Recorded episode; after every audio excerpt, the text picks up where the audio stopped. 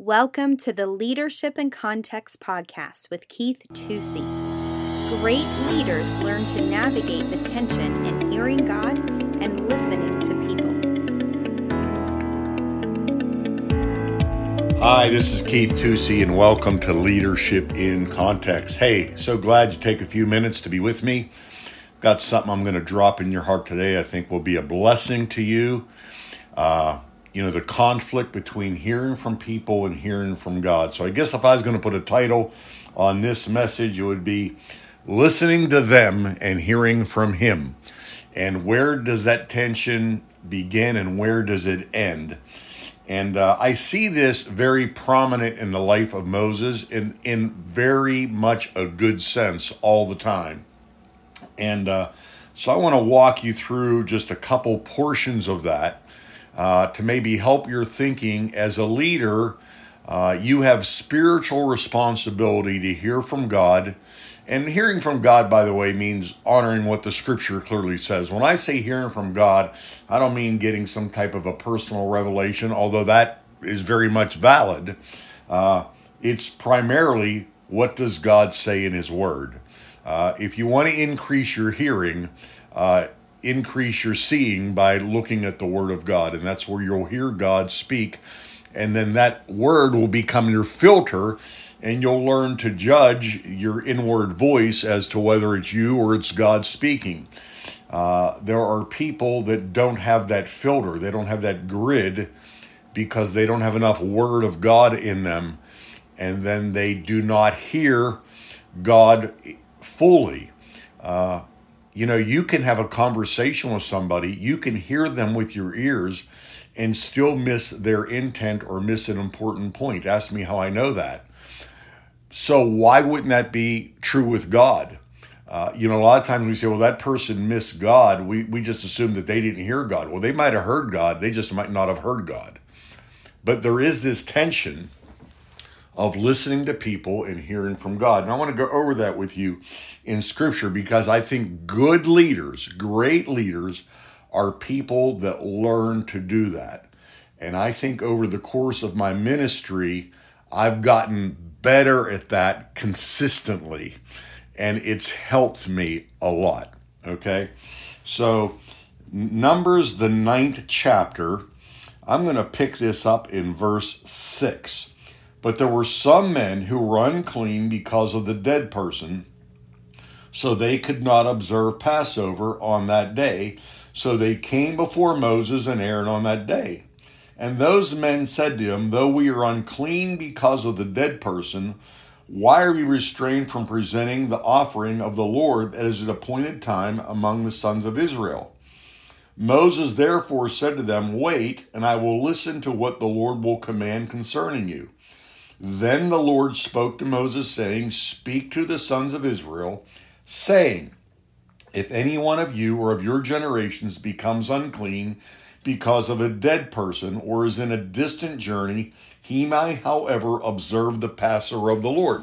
So these people approach Moses about the Passover, and they say, listen, we touched a dead person, so we're unclean. We can't be in the camp. There's a lot of regulations. By the way, that's when Jesus said, let the dead bury their dead. That's what he was talking about, that which is unclean, that which is unholy.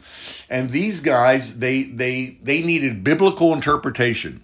This is one of the first examples, actually, of people having to rightly divide the word. And they go to Moses and say, look, it seems like you said if we touched a dead person, even though that we have to go through a cleansing, that that would stop us, in effect, from serving the Lord through Passover. And Moses listened to them and then inquired of the Lord. I, I want you to catch that. Moses listened to them and then inquired of the Lord, and then the Lord's answer was he clarified it and said, okay, let's make this clear. That's very interesting, isn't it? So it's okay to listen. Matter of fact, I think you need to listen. I think you need to have your ear to the wall. I'm not talking about looking for people's opinions, but I'm talking about being open to their input, keeping your ear to the wall, and then inquiring of the Lord. You know, when somebody comes to you, a family member, a business associate, somebody you work for, somebody you work with, somebody on your team, somebody in leadership, and they come to you with an idea, as a believer, there is no obligation that you have to give an instant answer. And I think it's a good discipline to say, let me consider that. Let me pray about it. And I realize that let me pray about it is a Christian cliche, cliche and and uh, I don't know how often people really honor it. It's like using God's name in vain. But I think, you know, a great practice, let me just set you up, okay? So let's say you are leading a small group, okay? You're leading a small group. And one of your members comes to you and says, hey, I know we have this outreach plan, but here's why I don't think it's going to work. And they give you some practical ideas. Maybe it's based in fear. Maybe it's based in something else. But nonetheless, it's something that they at least think is reasonable. And uh, you can just blow them out of the water. You can chastise them. You can pretend like you're listening. You can tell them you're going to go pray about it. Or what you could do is say, thank you for sharing with me. Let's pray about that right now. And you grab their hand and say, Lord, just show us how we're to apply these and help me. You take responsibility. You're the leader. The buck stops with you. You take responsibility. Say, Lord, help me to hear your voice in this. Listen, not only have you developed the right disciplines in your life, you're modeling a great example on someone on how to hear. Now, all the experts tell me, and I think this is true, that the generation we're dealing with now, the group especially under thirty, one of the things they value the most is being heard. And here's what I found out with working with some of these younger people, and I can say that because I'm twice their age now, is they don't even necessarily are looking for agreement. That was my generation, okay? They're just looking to be heard, not just to talk. And they seem to have a great intuitive ability to know whether you're listening to them. And I think interfacing with that group of people over the last ten years of my life has really helped my ears to get a lot better. I honestly think I'm a much better listener, not just a hearer, but a listener than I've ever been. And then that enables me to go to the Lord and figure this out. But as a result of that, I've got really valuable input on things I would have missed. The other part about it, even when it came up with something was a was a was a non-negotiator or something we weren't going to use, it still helped me to see how people think. Because when they talk to you, you want to draw that out. So a good listener is a good question asker, not just a responder. Well, why do you think like that? Where did you get that information? Okay, just simple questions, not reacting. Okay, so in leadership, there's always going to be the tension between listening and hearing from God. And this is very valuable and very important. One of my favorite passages about Moses is in Numbers thirty-two. And I just encourage you to read that whole chapter. Those that you've known me, been around me for any length of time, often when I do a men's meeting or like when I'm first introduced to a church and, uh, you know, I'm working with the leadership, I'll go to Numbers thirty-two because in that passage, Reuben, Reuben and Gad approach Moses. They say, hey, we want to take this land on the other side of the Jordan. There was no prohibition against them doing that, by the way, because I've researched that thoroughly. And Moses has a rant. Actually, it is the best rant in the Bible. It is the best blowout of a leader in the Bible, in my opinion, in Numbers thirty-two. Moses just goes ballistic on them. But after that, it says, and they drew near, and then they explained the situation further to Moses. And Moses backs up and recants and agrees with them.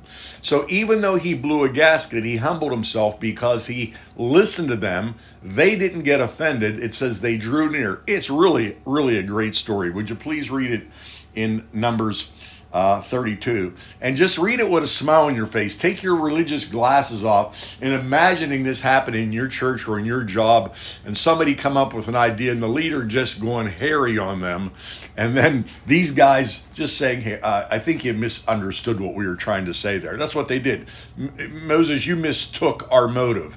And that's what happens. Sometimes we'll judge people's motive. Listen, sometimes people don't have the best motives, but that doesn't mean that they still don't have good ideas. And don't reject it because of that, okay? So that's really important. One of the, the other ones I like is when you read Deuteronomy uh, one, Uh, at the end of that chapter there, verse twenty-two, twenty-three, it says that the leaders approached Moses and said, why don't we send spies into the land? We know the story of the spies, right? Ten did good, or ten did bad, two did good. But when you read Numbers thirty-one, or Numbers thirteen, excuse me, verse one, it says, and God told him. Now listen, this is very important. So one passage tells us that these guys had an idea. The other passage says that God spoke to him. They're both true because God will speak through other people. Let me just tell you this. When somebody comes to me and says God told him something, one of my immediate frameworks is, is this a person that other people can tell things to? In other words, I think the credibility of God speaking to people can be reflected on, do those same people allow people to speak to them? So somebody that says that God speaks to them and they're not under authority, they can't listen to anybody. You know, they fight with their boss, they fight at home, they fight with their pastor, but now they're hearing from God. See, the Bible says if we don't love, John one, if we don't love those whom we do see, we and we say we love God, we're a liar and the truth isn't in us. So you could substitute words in there. If we say that we serve those whom we do see, but we don't love, or but we, and we, if we say we serve those whom we don't see, and we serve God whom we don't, or we do see, and we assume God knows, just forget that whole thing. You know what I'm trying to say here, okay?